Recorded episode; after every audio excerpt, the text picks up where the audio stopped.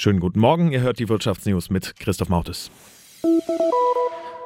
In Potsdam findet heute und morgen die zweite Runde der Tarifverhandlungen im öffentlichen Dienst statt. Die Gewerkschaft Verdi und der Beamtenbund fordern für die über 2,5 Millionen Beschäftigten von Bund und Kommunen 10,5 Prozent mehr Lohn, mindestens aber 500 Euro mehr monatlich.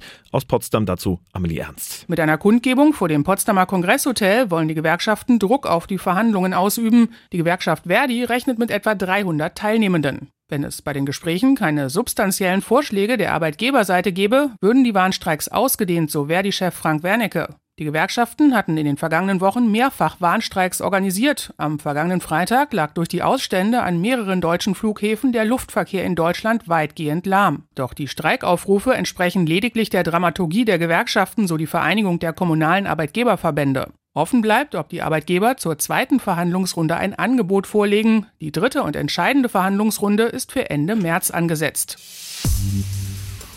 Tesla wird in Grünheide wohl vorerst doch keine kompletten Batterien herstellen. Das hat das brandenburgische Wirtschaftsministerium mitgeteilt. Stattdessen wolle der E-Autobauer einige Produktionsschritte in den USA ausführen, wo es dafür Steueranreize gebe, erklärte das Ministerium. Der US-Autobauer hatte ursprünglich geplant, die gesamte Batterie am Standort in Grünheide in Brandenburg zu produzieren. Der Firmenchef Elon Musk sprach damals von der größten Batteriefabrik der Welt.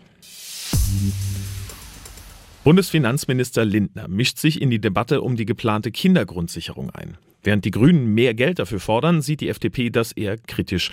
Vera Wolfskämpf hat die Einzelheiten. FDP-Minister Lindner ist dafür, die Förderung für Kinder zu vereinfachen, nicht unbedingt zu erhöhen.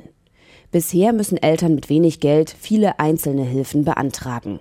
Den Kinderzuschlag nehmen so etwa nur ein Drittel der Berechtigten in Anspruch. Die Koalition will in zwei Jahren eine Kindergrundsicherung einführen, die alle Leistungen zusammenfasst. Dafür arbeitet sie derzeit noch an einem Konzept. Das von den Grünen geführte Familienministerium hat aber schon mal Kosten von 11 Milliarden Euro pro Jahr angemeldet. Dass die FDP nun bremst, findet Michaela Engelmeier vom Sozialverband Deutschland beschämend. Auch der Deutsche Gewerkschaftsbund DGB hält mehr Ausgaben für nötig, um Kinderarmut zu bekämpfen. 12,5 Milliarden Euro jährlich fordert der DGB in einem Thesenpapier, das dem Redaktionsnetzwerk Deutschland vorliegt. Der DGB ist für einen Grundbetrag für alle Kinder und Jugendlichen. Hinzu kommen solle ein gestaffelter Zusatzbetrag, der sich nach dem Einkommen der Eltern richtet. Und das waren die Wirtschaftsnews für dich zusammengestellt vom SWR. Hier kriegt ihr zweimal am Tag die wichtigsten Infos und sonntags klären wir eure Fragen.